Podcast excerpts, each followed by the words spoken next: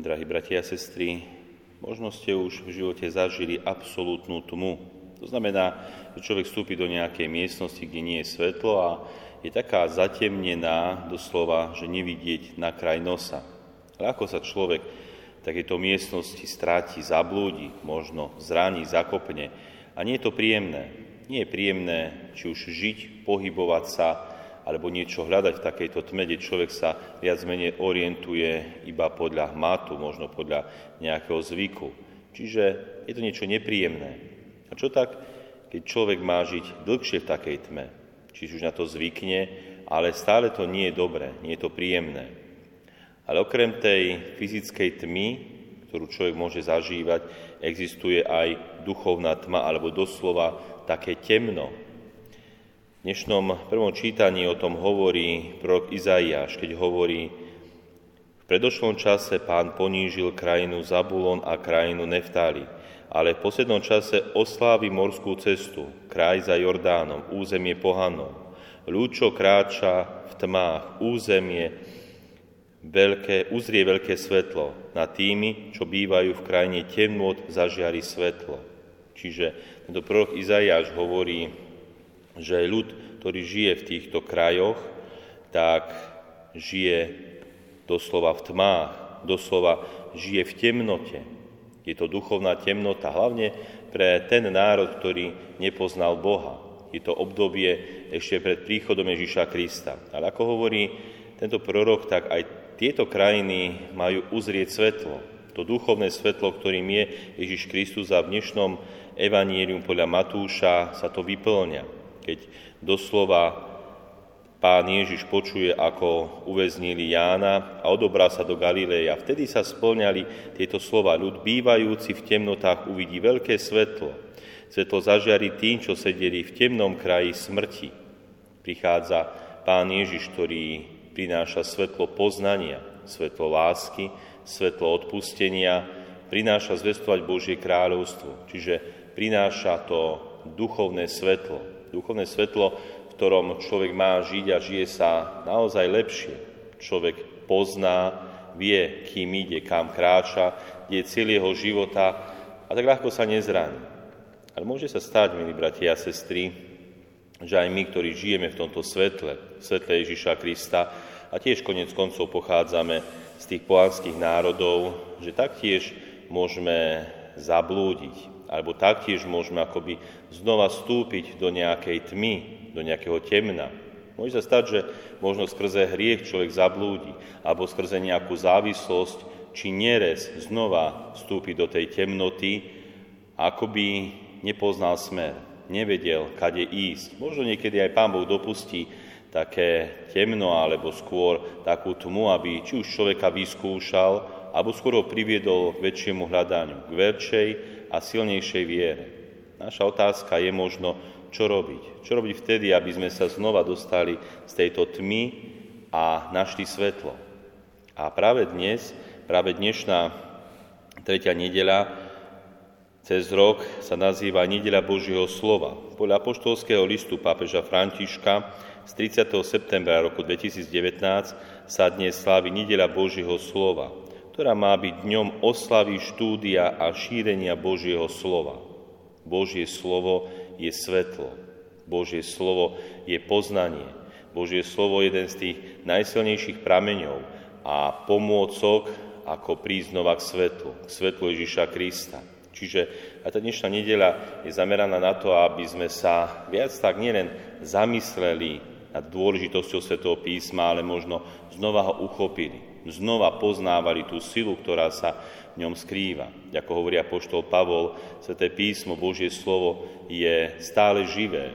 Nie je to iba mŕtva litera, nie sú to iba obyčajné písmena napísané na papieri alebo nejaké informácie, čo sa niekedy stali, ale to stále živé, Sveté písmo je živé a ide z neho život. Našou úlohou je tento život a túto silu objaviť a obzvlášť čerpať z neho vtedy, keď prichádzame znova do tej tmy, keď človek sa stráca, či už pod tlakom tohoto sveta, spoločnosťou, problémami, alebo čokoľvek v našom živote na nás dolieha, obzvlášť vtedy máme zobrať do rúk Sveté písmo, A či už hľadať odpovede, posilu, svetlo a silu. To všetko nám Sveté písmo dáva. Veľmi pekne o tom hovorí jeden príbeh jednej pani, ktorá predávala ovocie.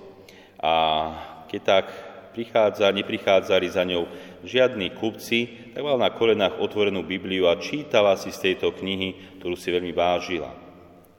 Čo máte za knihu, keď ju stále čítate? Opýtal sa jej, kto si, čo pri nej už viackrát nakupoval. To je Biblia, Pane, Božie slovo.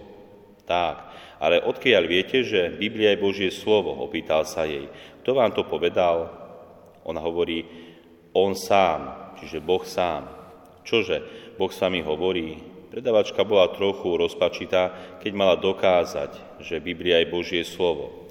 Potom pozrel na nebo, ukázal na svietiace slnko a povedala, môžete mi, pani, dokázať, že toto je slnko? Dokázať vám, že toto je slnko? Odpovedal opýtaný. To je predsa jednoduché. Najlepším dôkazom je, že mi to slnko dáva svetlo a teplo. Vidíte, zvolala predávačka, to je práve ono. Dôkazom, že to Božie slovo je, že mi dáva vnútorné svetlo a teplo. Toto je naozaj tým najlepším dôkazom, že čo nám dáva Sveté písmo, čo nám dáva Božie slovo. A naozaj každý, kto sa doslova ponorí do Svetého písma, každý, kto sa ho snaží uchopiť, tak mu vždy bude dávať svetlo a teplo, vnútorné svetlo a poznanie, aby človek kráčal vo svetle. Nekráčal v temnote, neistote, alebo naozaj v nejakom strachu, ale aby človek kráčal vo svojom živote práve v tom svetle a to teplo to je naozaj tá láska. Boh nám dáva aj skrze Božie slovo svoju lásku, kde poznávame a ešte viac sa k nemu pripútavame. Našou úlohou je nenechať sa odradiť. Ľahko sa stane, že človek aj začne čítať Sveté písmo, nechápe tomu a sú tam naozaj aj zložité veci a ako ho odradí. A povie, to nie je pre mňa, nerozumie mu a doslova hneď na prvý pokus sa nechá odradiť. Ale naopak, treba sa doslova do neho zahryznúť.